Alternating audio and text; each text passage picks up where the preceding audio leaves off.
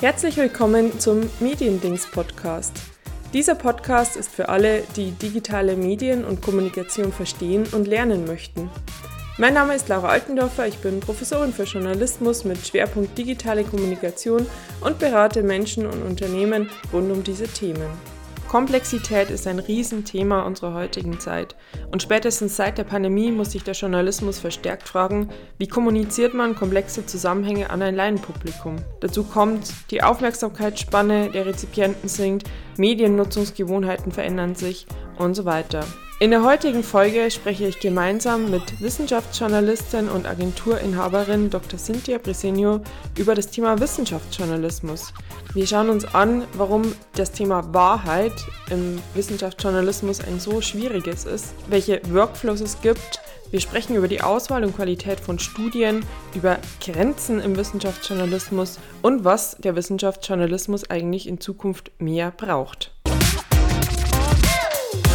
Für meinen heutigen Gast habe ich tatsächlich gar nicht so lange überlegen müssen, wen ich denn da frage. Bei mir ist heute Cynthia und Cynthia du bist ja nicht nur Wissenschaftsjournalistin, sondern du bist Gründerin, du bist Innovationsguru, du bist einfach eine total interessante und vielfältige Frau, vielleicht sogar eine der interessantesten, die ich kenne. Hier kurz als Spoiler sozusagen schon. Und ich würde dich einfach bitten, dass du dich kurz selbst vorstellst. Oh wow, was für Lorbeeren. Vielen, vielen Dank. Erstmal schön, dass ich hier sein darf, Laura. Freut mich total. Du hast es ja schon gesagt, ich bin Wissenschaftsjournalistin, wobei ich immer sage, ich war mal Wissenschaftsjournalistin, weil ich tatsächlich jetzt da in dem Bereich nicht mehr ganz so unterwegs bin. Aber kurz zu mir. Ich bin Cynthia Briseño. Ich komme ursprünglich aus der Molekularbiologie. Also in meinem früheren Leben habe ich mal Biochemie studiert und äh, Molekularbiologie äh, promoviert. Das ist aber schon sehr, sehr, sehr lange her. Und während meiner Promotion habe ich festgestellt, dass ich das Thema Wissenschaft total spannend finde.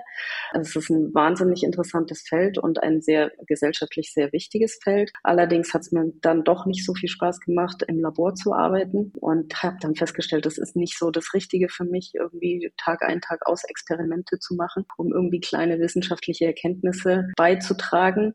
Insofern bin ich dann aus dem aus der Wissenschaft raus und habe umgeschult in den Bereich Wissenschaftsjournalismus. Das habe ich gemacht damals über ein Stipendium oder ein Programm der Bertelsmann Stiftung, die eben Wissenschaftlern und Wissenschaftlerinnen die Möglichkeit gegeben haben, umzuschulen oder umzusatteln. Ja, über die Bertelsmann Stiftung bin ich so in dem Bereich Medizin und Wissenschaftsjournalismus eben gekommen, habe verschiedene Stadien durchgemacht. Ich war erst bei der Stuttgarter Zeitung ein paar Jahre, dort als Redakteurin angefangen, bin dann später zu Spiegel Online gekommen, wo ich mehrere Jahre war und habe dort dann auch irgendwann mal das Ressort Gesundheit äh, mit aufgebaut und großgezogen, was es vorher noch gar nicht gab bei Spiegel Online. Und genau, nach der Station bin ich dann nochmal weitergezogen zum Wort- und Bildverlag, den die meisten nicht kennen unter dem Namen, aber wenn ich den Namen Apothekenumschau sage, dann äh, weiß jeder mich zu verorten, wo ich da war. Dort habe ich noch mal eine kurze Station gemacht und dann habe ich meine jetzige Agentur gegründet mit damaligen Kollegen von mir beim Wort und Bild Verlag und wir haben jetzt Frisk Innovation gegründet. Das ist eine Agentur, wo wir uns, also wo wir weiterhin eine wissenschaftsjournalistische oder medizinjournalistische Haltung haben, aber wo es darum geht, jetzt nicht mehr so für Massenmedien Content zu produzieren, äh, wissenschaftlichen Content oder wissenschaftsjournalistischen Content. Also letzten Endes fördern wir die Arzt-Patienten-Kommunikation. Das heißt, wir entwickeln Tools, wo wir Ärzte und die Patienten auf Augenhöhe bringen wollen. Das können also die Entwicklung sein von Apps, die Entwicklung von Webseiten, wo es letzten Endes aber auch weiterhin um das Thema Wissenschaftskommunikation geht, beziehungsweise um das Thema, wie kommuniziere ich Medizin oder komplexe Zusammenhänge an ein Laienpublikum. Das war jetzt keine kurze Einleitung, aber ich hoffe, es gibt einen Überblick über das, was ich so treibe. Ja, und wie gesagt, interessante Menschen haben halt eben eine interessante Story, von dem her habe ich, glaube ich, nicht zu viel versprochen. Aber lass uns gleich mal bei dem Thema Gesundheit bleiben. Ihr seid da ja wahrscheinlich sehr viel beschäftigt momentan auch oder jetzt schon auch gerade die letzten zwei, drei Jahre. Ich wollte tatsächlich auch genau aus diesem Grund raus dieses Wissenschaftsjournalismus-Thema machen. Ich habe Anfang der Pandemie so ein witziges Zertifikat bekommen. Da steht drauf, habe ich im Internet gelesen, Universität, die überreicht ein Diplom für Max Mustermann als Diplom-Virologe, nachdem er sozusagen sich im Internet sämtliche Nachweise erbracht hat, dass er die Begriffe Epidemie und Pandemie zu unterscheiden weiß und lauter so Späße eben. Was hier mhm. echt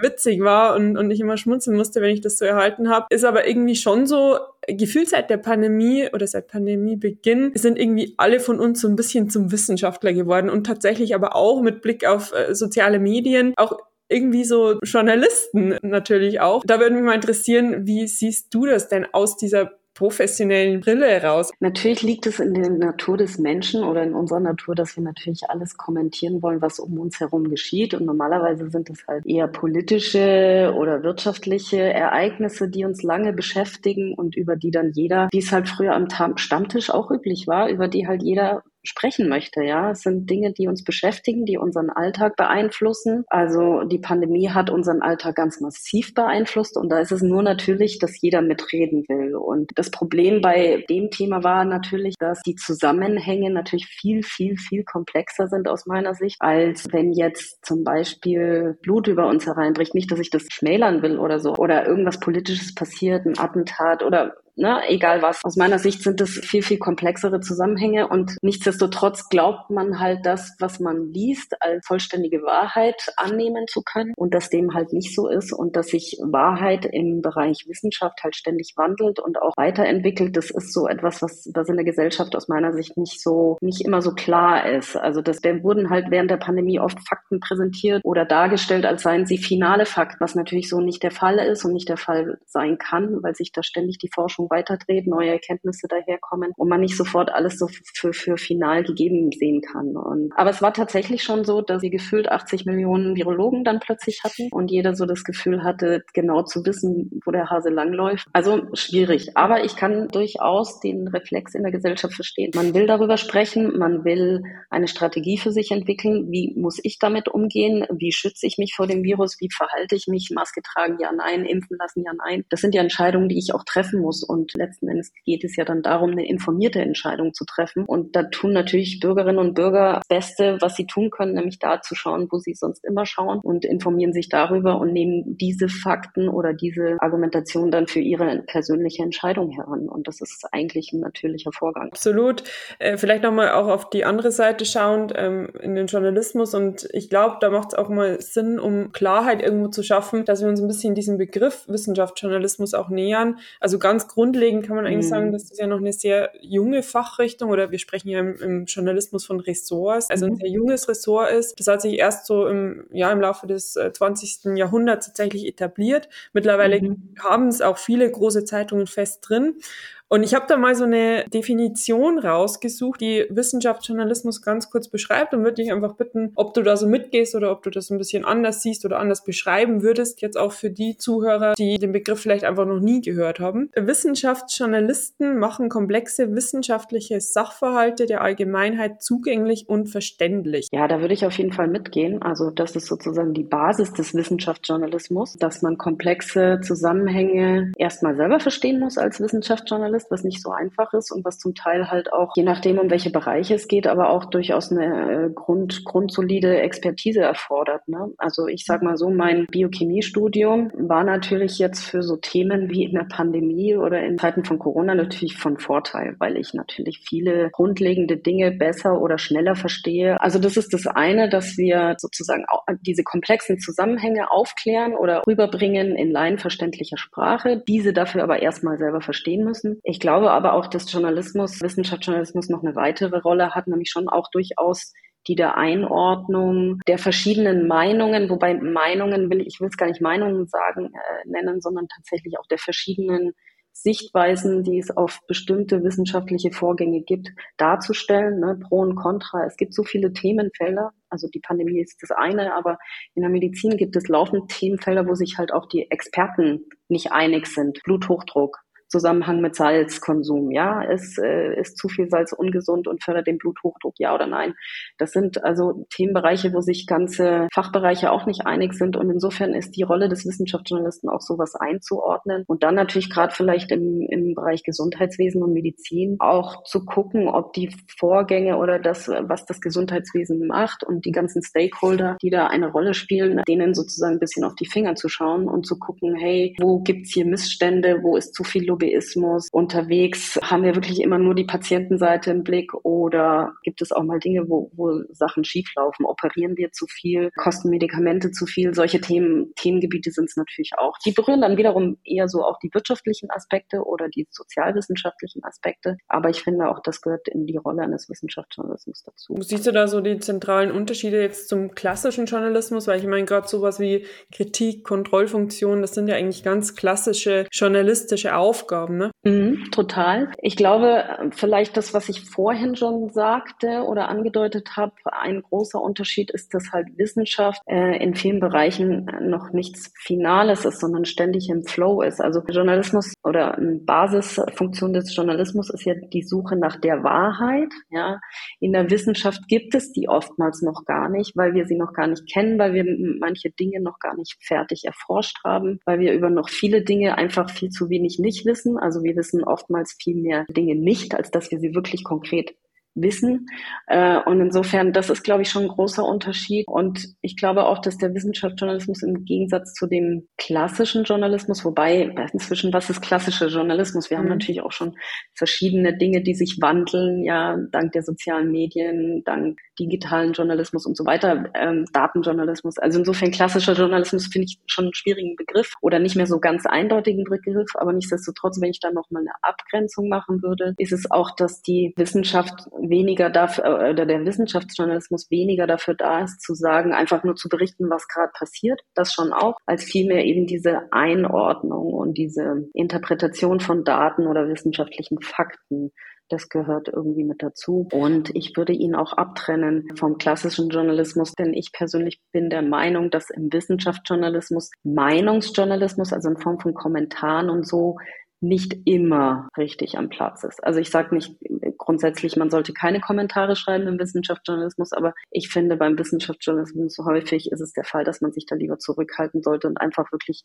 diese neutrale Rolle einnehmen sollte und einfach Pro und Kontrast zu referieren, wenn es Studien gibt über, keine Ahnung, Kaffee ist förderlich für XYZ, ja, da finde ich, sollte man kein Meinungsstück dazu schreiben, sondern da sollte man wirklich einfach die Fakten präsentieren, pro, contra, vielleicht verschiedene Experten hören, wenn es da verschiedene Meinungen oder Interpretationsweisen gibt und dann das ziemlich ausgewogen Bericht erstatten. Okay, ist eigentlich, also dieses Thema Trennung von Meinung und Information ist ja auch wieder jetzt, ich nutze jetzt nochmal das Wort klassischer Journalismus, aber eben mhm. eine, eine, sehr stringente Trennung, die wir da ja eigentlich vornehmen. Also du würdest eigentlich dann dahingehend das nochmal differenzieren und sagen, okay, da geht es jetzt wirklich wirklich nur um diesen Informationsteil. Meinungen haben sozusagen im Wissenschaftsjournalismus eigentlich nichts verloren. Ja, wie gesagt, nicht nicht. Es gibt durchaus Felder, wo ich schon der Meinung bin, dass, dass Meinungen und Kommentare durchaus richtig sind. Also natürlich bei der Pandemie konnte man natürlich äh, unterschiedlicher Meinung sein, wie die Politik oder wie die Wirtschaft oder die Gesellschaft mit äh, verschiedenen wissenschaftlichen Dingen umgegangen ist und ob das jetzt richtig war, bestimmte Maßnahmen zu ergreifen oder nicht. Darüber kann man schon eine Meinung haben, weil wie gesagt, da ist Wissenschaft noch im Flow und das sind halt die wissenschaftlichen Erkenntnisse ändern sich. Insofern sind da Meinungen durchaus auch mal willkommen oder auch, wenn ich sage, wie ich vorhin meinte, irgendwann Missstände zu berichten, Organspende, Skandale oder irgendwie Medikamente, die zu teuer sind oder Krankenhäuser, die Fallpauschalen erheben. Ist dieses System richtig oder falsch? Darüber kann man schon einer Meinung sein und darüber kann man auch eine Haltung haben. Und ich finde, das sollte schon auch dazugehören. Aber ich sag mal, wenn es jetzt so rein um die Basics geht, um die medizinischen Grundlagen, dann finde ich, sollte man sich eher mit Meinungen zurückhalten. Wenn wir jetzt auch nochmal so ein bisschen zurückdenken an unsere ganzen Hobby-Wissenschaftsjournalisten und Virologen, wie kann man sich denn, wenn du jetzt sozusagen professionelle Einblicke geben solltest, die Arbeit zu so einem Wissenschafts journalistischen Content vorstellen? Also was gibt es da so für Workflows? Ich könnte mir jetzt spontan vorstellen, dass es viel mehr Recherchearbeit ist als im, in Anführungszeichen, im klassischen Journalismus. Mm. Richtig? Ja, also grundsätzlich glaube ich, ist es so, dass äh, eine wissenschaftsjournalistische Redaktion gut darin tut, in Anführungsstrichen Experten in der Redaktion zu haben. Also Menschen oder Personen, die schon ein bisschen Grundkenntnisse haben in bestimmten Bereichen. Also wenn wir jetzt das Beispiel Pandemie nehmen, dann ist es natürlich schon von Vorteil, wie zum Beispiel bei mir, dass ich früher tatsächlich im Bereich Virologie promoviert habe oder mich mit Viren ganz gut auskannte. Das heißt, ich fange da nicht bei Adam und Eva an und müsste mich erstmal grundlegend darüber informieren, was sind Viren, wie funktioniert sie, wie ist das Coronavirus aufgebaut, wie infiziert es eine Zelle, was passiert im Körper, wie reagiert das Immunsystem drauf. Solche Sachen sind halt dann natürlich schon äh, bekannt, beziehungsweise da hat, hat man dann Grundkenntnisse. Und ähm, so können sich wissenschaftsjournalistische oder Redaktionen, die sich Wissenschaftsjournalismus leisten, könnten sich, wenn sie, wenn sie es noch besser leisten wollen, sozusagen Expertisen aufbauen oder Menschen aufbauen, die für, in bestimmten Bereichen schon eine grundsolide Basisausbildung haben ne? oder zumindest schon mal sehr viel in diesem Bereich gearbeitet haben. Das hilft schon mal sehr, sehr, sehr bei der Recherche, denn an und für sich ist eine wissenschaftsjournalistische Recherche natürlich intensiver und dauert länger. Wenn man jetzt über die Workflows spricht, gibt es natürlich unterschiedliche Herangehensweisen. Das hängt davon ab, was letzten Endes produziert werden soll. Also wenn wir jetzt zum Beispiel eine reine nachrichtlich getriebene Sache nehmen oder Ereignis nehmen, dann ist es einfach, man berichtet über das, was ist, über was passiert ist. Also beispielsweise irgendeine Pressekonferenz, die das RKI einberaumt hat zum Thema, wie ist der Stand jetzt, der aktuelle Stand der Pandemie. Dann berichtet man darüber. Dann gibt es einen sehr gängigen Workflow in vielen Wissenschaftsredaktionen Wissenschaftsredaktionen oder Medizinredaktionen ist etwas Aktualitätsgetriebenes, nämlich neue Veröffentlichungen. Und zwar ist es so, dass Wissenschaftsjournalisten Zugänge haben zu den ganzen Fachpublikationen, zu den Fachjournalen. Und die werden dann vorab informiert, wenn eine neue Publikation erscheint, können Journalisten sich die Publikation in der Regel eine Woche vorher schon mal anschauen. Dann können sich die Studie anschauen, können entscheiden, will ich darüber berichten, ja, nein. Und wenn ja, welche Experten muss ich dazu noch sprechen? Muss ich vielleicht ein Interview mit jemandem führen? Führen? Will ich dazu noch weitere Hintergründe recherchieren oder so? Da hat man dann in der Regel ein bisschen länger Vorlauf, um sich da sozusagen darauf vorzubereiten. Das ist also das sogenannte Journals Watching wenn du so willst. Dann gibt es natürlich Themen, die eher so, ja, gesellschaftsrelevant getrieben sind, also die irgendwie in der Gesellschaft irgendwie bestimmte Rolle einnehmen oder wichtig sind aus vielen anderen Gründen. Also beispielsweise, wie gehen wir mit psychischen Erkrankungen um, Stigmatisierung von psychischen Erkrankungen, jetzt nur mal so als Beispiel, oder Trends in der Medizin, was gibt es für neueste Errungenschaft bei der Behandlung von Herzinfarkten oder so. Ne? Und dann sind das so Sachen, die man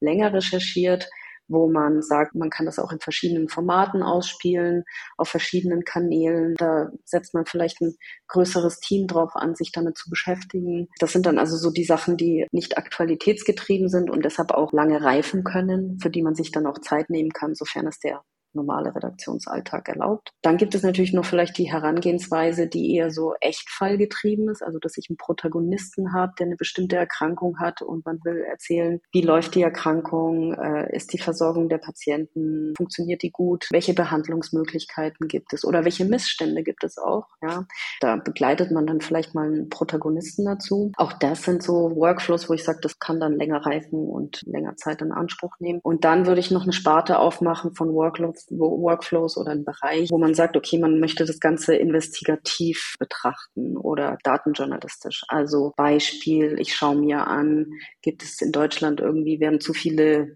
weiß ich nicht, Rücken-OPs gemacht oder zu viele Knie operiert, ja, dann kann man natürlich das Ganze auch datenjournalistisch aufbereiten und sich die Daten aus den Qualitätsberichten der Krankenhäuser runterladen und gucken, gibt es da irgendwie ja Auffälligkeiten oder nicht oder andere datenjournalistische Formate und dergleichen. Also das ist so, würde ich sagen, der Bereich investigativ oder Datenjournalismus. Und das sind dann natürlich ganz andere Workflows, die da, die da dann greifen und walten. Aber letzten Endes, wenn ich so auf einen Nenner bringen würde, ist natürlich beim Wissenschaftsjournalismus die Recherche Recherche das Grundlegende, ist natürlich beim normalen Journalismus auch das Grundlegende. Aber ich würde einfach mal sagen, dass die Recherche im Großen und Ganzen intensiver und tiefer sein muss als jetzt oder tiefer ist, weil es komplexer ist als eben jetzt normalen Alltagspolitikjournalismus oder Wirtschaftsjournalismus oder so. Das klingt fast danach, ja. Da würde ich tatsächlich ganz gern einhaken in dieses Thema oder nochmal ein bisschen eine Etage runtergehen. Mhm. Thema Studien oder überhaupt Quellen. Ich habe so ein bisschen das Gefühl, Studie, Quelle, das sind die letzten zwei Jahre so ein bisschen geflügelt geflügelte Worte geworden. Also plötzlich wird überall eine Studie oder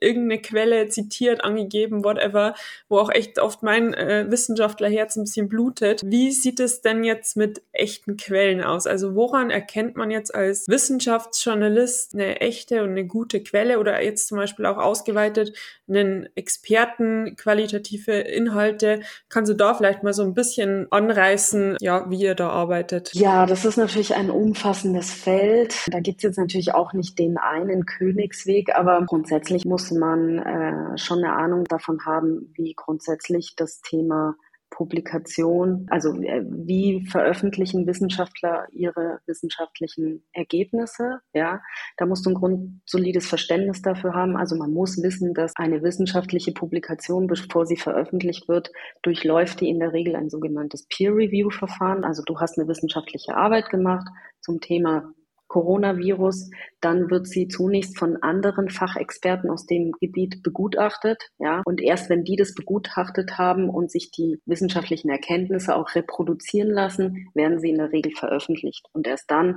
akzeptiert ein renommiertes Fachjournal so eine Publikation und veröffentlicht sie. Das ist so etwas, das sind so Prozesse, die in der Otto-Normalbevölkerung nicht zwingend bekannt sind. Ich würde sagen, nach der Pandemie hat man ein bisschen mehr davon Ahnung bekommen, weil darüber auch sehr viel diskutiert wurde, weil es auch viele Paper gab, die schon vorab publiziert wurden, also noch nicht peer-reviewed waren und die dann trotzdem sehr viel Aufmerksamkeit in den Medien bekommen haben. Das sind Publikationen, die man in ein öffentliches Archiv stellt und sagt, das ist noch, also man sagt dann offiziell, das ist noch nicht peer-reviewed, ist also noch mit Vorsicht zu genießen, aber aufgrund der Schnelligkeit, die wir jetzt in der Pandemie brauchten, wurden so, so auch viele Studien schon publik gemacht oder wurden durchgereicht in den Medien oder auch über die sozialen Netzwerke und so. Ne? Also da musste man aufpassen und da musste man sehr, sehr arg unterscheiden jetzt in der Pandemie. War etwas schon peer-reviewed oder nicht? Also das ist ein so ein Beispiel. Was das Thema Experten betrifft, da muss man sich halt anschauen, okay, wie oft wird dieser Experte, den du oder die Expertin, die du jetzt zitieren willst, Arbeitet die wirklich ausschließlich auf dem Gebiet? Und wenn ja, wurde sie schon oft, hat sie schon viel dazu publiziert selber? Ist sie in einem Forschungsinstitut, was sozusagen schon lange in dem Bereich unterwegs ist? Ja, nein, solche Dinge kann man sich da anschauen. Wird die Arbeit oder wurde die Arbeit von der Kollegin oder dem Kollege schon oft zitiert von anderen Fachpublikationen und so weiter und so fort? Also anhand dessen kann man so und Expertise so ein bisschen besser einordnen. Ja, das sind so die üblichen Fallstricke. Und es gibt inzwischen, ich weiß nicht, ob das jeder kennt, aber es gibt auch Tools hier in Deutschland, wie zum Beispiel das Science Media Center. Das ist also eine gemeinnützige Organisation, die sich eben zum Ziel gemacht hat, Journalistinnen und Journalisten zu unterstützen, ja, und Fakten und Expertisen eben aus dem wissenschaftlichen Bereich zu liefern und Sachen schon mal voraufbereitet. Also es gibt da verschiedene Methoden, die man anwenden kann oder Dinge, worauf man achten kann. Das sind jetzt so würde ich mal sagen, die gängigsten oder wichtigsten. Aber im Detail ist es natürlich noch viel, viel mehr, worauf man achten kann. Ist auf jeden Fall ein Thema, wo viele Fallstricke vorhanden sind und wo man unglaublich penibel und genau vorgehen muss, ne? Mm, absolut. Wo siehst du denn äh, da Grenzen im Wissenschaftsjournalismus? Also mit Berichterstattung. Wir hatten jetzt auch schon ein paar Beispiele, wie Wissenschaftsjournalismus aussehen kann. Gibt es dann irgendwas auch, wo man sagt, okay, als Journalist bis hierher und nicht weiter? Ja, also ich würde sagen, je komplexer etwas ist, also ich glaube, er stößt dann an seine Grenzen, wenn etwas wirklich so wahnsinnig komplex ist, dass es wirklich schwierig ist, das runterzubrechen. Also es gibt manche Dinge, ich habe jetzt kein gutes Beispiel jetzt sofort ad hoc parat, aber die Pandemie ging schon manchmal in die Richtung, dass es zu sehr ins Detail ging, wo man sagte, nee, wenn du das jetzt so runterbrichst, dann ist es irgendwie nicht mehr korrekt. Ja, nicht umsonst gab es jetzt zum Beispiel den Podcast mit Rosten, wo dann die ähm, Journalistin mit ihm über eine Stunde, zwei teilweise gesprochen hat, damit er etwas erklären kann. Ne? Man stößt dann oft auf Grenzen, wenn es zum Beispiel darum geht, eine Headline zuzuspitzen, so dass sie sofort das Grundproblem darlegt, ohne irgendwie total übertrieben zu wirken. Die zu starke Vereinfachung von Dingen entspricht dann halt manchmal nicht mehr dem, worum es wirklich geht, ja, oder dem, der, der echten Wahrheit, weil man manche Dinge einfach nicht so stark zuspitzen kann. Also ich persönlich, ich erinnere mich nicht noch sehr häufig an die Diskussion zwischen äh, Redakteuren äh, und CVDs, also Chefs vom Dienst, die dann irgendwie ähm, die Aufgabe hatten, eine, eine Headline und einen Teaser über irgendein langes Stück zu bringen und das dann oftmals so verkürzt haben, dass du gesagt hast, nee, so kann man das wirklich nicht mehr sagen. Und dann entstanden dann immer so Streits, ne? weil als Redakteur hätte man dann in die Headline geschrieben, ja, könnte oder würde oder ist vielleicht, also so, ne, muss man so oft mal im Wagen bleiben, weil die Hinweise nicht super konkret draus sind oder man kann es nicht wirklich so als Fakt formulieren, wie man es oft gerne hätte. Während der CVD dann sagt, ja, aber kann man nicht sagen, das ist so und so oder das macht so und so, die suchen nach starken Verben und so. Und das ist dann so, da gerät man häufig dann so an die Grenzen, wenn es um die starke Vereinfachung geht von ganz komplexen Zusammenhängen. Und man hat nur kurze Aufmerksamkeitsspanne und kurze Zeit von den, von den Nutzern, Userinnen oder Lesern oder wie auch immer. Das ist dann schon manchmal schwierig. Also manche Dinge brauchen halt einfach ihre Länge und ihre Zeit, um sie Gebühren zu erklären. Ich finde ja, dass das äh, unglaublich wertvolle Einblicke in die Praxisarbeit sind, die du da jetzt gerade so gibst und die vielleicht auch ein bisschen das Verständnis fördern, warum es jetzt für Journalisten auch so unglaublich schwer ist, so ein Thema wie, wie jetzt zum Beispiel die Corona-Pandemie äh, da wirklich äh, gut zu berichten und äh, dann auch nicht zerrissen zu werden. Ne? Also das ist mm. nicht so einfach auch auf der anderen Seite äh, vom Mediennutzer. Vielleicht äh, können wir das Ganze noch ein bisschen abrunden, jetzt, wenn wir zum Ende unseres Gesprächs kommen, mit einem Ausblick.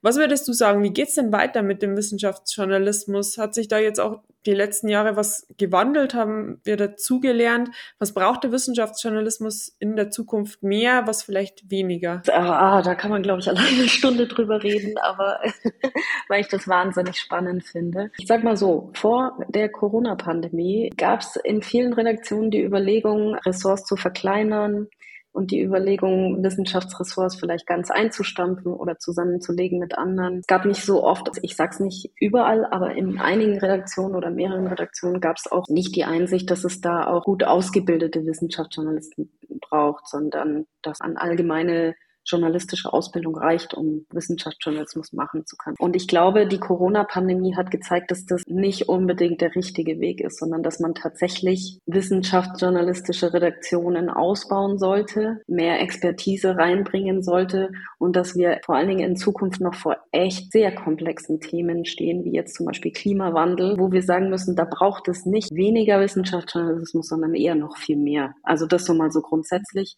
Ich glaube, das könnte ein Learning aus der Pandemie gewesen sein. Oder ich hoffe es zumindest, dass da jetzt verschiedene Redaktionen oder Verlagshäuser eingesehen haben, es lohnt sich oder es könnte sich lohnen da rein, weil wir eben so vor großen Themen stehen, die wirklich immer komplexer werden. Das ist das eine. Was es aber braucht, ist natürlich liegt, ist ein No-Brainer aus meiner Sicht, aber trotzdem muss man darüber diskutieren, dass wir viel mehr über neue Formate nachdenken müssen.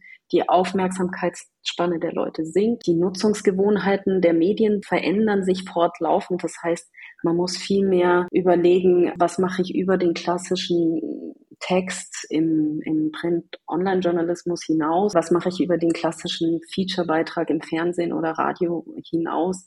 Wie komme ich an mehr jüngere Zielgruppen? Wie kann ich schon sozusagen meinem Bildungsauftrag gerecht werden im Wissenschaftsbereich oder Medizinbereich, indem ich schon jüngere Zielgruppen anspreche. Wie, wie erreiche ich die über Kanäle wie TikTok und so weiter? Das sind so Sachen, wo ich sage, da sich mit auseinanderzusetzen und neue Formate, neue Wege, neue Kanäle zu suchen, wie ich mein Zielpublikum erreiche. Ich glaube, das kann sich sehr, sehr, sehr, sehr lohnen. Und ich bin da sehr gespannt, was da in den nächsten Jahren entwickelt wird. Leider, also ich bin jetzt nicht mehr selber sozusagen im Wissenschaftsjournalismus tätig. Ich habe jetzt meine andere Nische gefunden gefunden. Aber ich bin wirklich sehr gespannt, was da kommt und freue mich immer wieder über neue Formate, die ich da sehe. Also wenn ich jetzt auf YouTube manche Wissenschaftsformate sehe, die finde ich großartig. MIT zum Beispiel Nguyen ist ein so ein Beispiel, die ich einfach großartig finde, die wirklich sehr plastisch äh, und sehr lebendig und authentisch und empathisch dann dir was nahebringt. Das sind so Sachen, wo ich sage, das geht in die richtige Richtung und da bin ich sehr, sehr gespannt, was die, die Nachwuchsgeneration sozusagen Neues hervorbringt. Ich hoffe, alle Studierende, die uns jetzt hier zugehört haben, haben oder alle Volontäre, die in Verlagen arbeiten, haben jetzt ganz, ganz gut die Ohren gespitzt. Ihr hört, wir brauchen euch, wir brauchen eure Ideen, wir brauchen innovative Ideen in der Medienwelt. Total. Cynthia, vielen, vielen Dank für diese tollen Einblicke, die du hier gegeben hast. War wirklich cool und ich glaube, wir haben alle einiges über das Thema Wissenschaft, Journalismus gelernt und werden vielleicht jetzt auch aus Mediennutze sich doch mal den ein oder anderen Bericht mit anderen Augen und Ohren ziehen und hören. Super, das würde mich freuen. Vielen Dank, dass ich da sein durfte.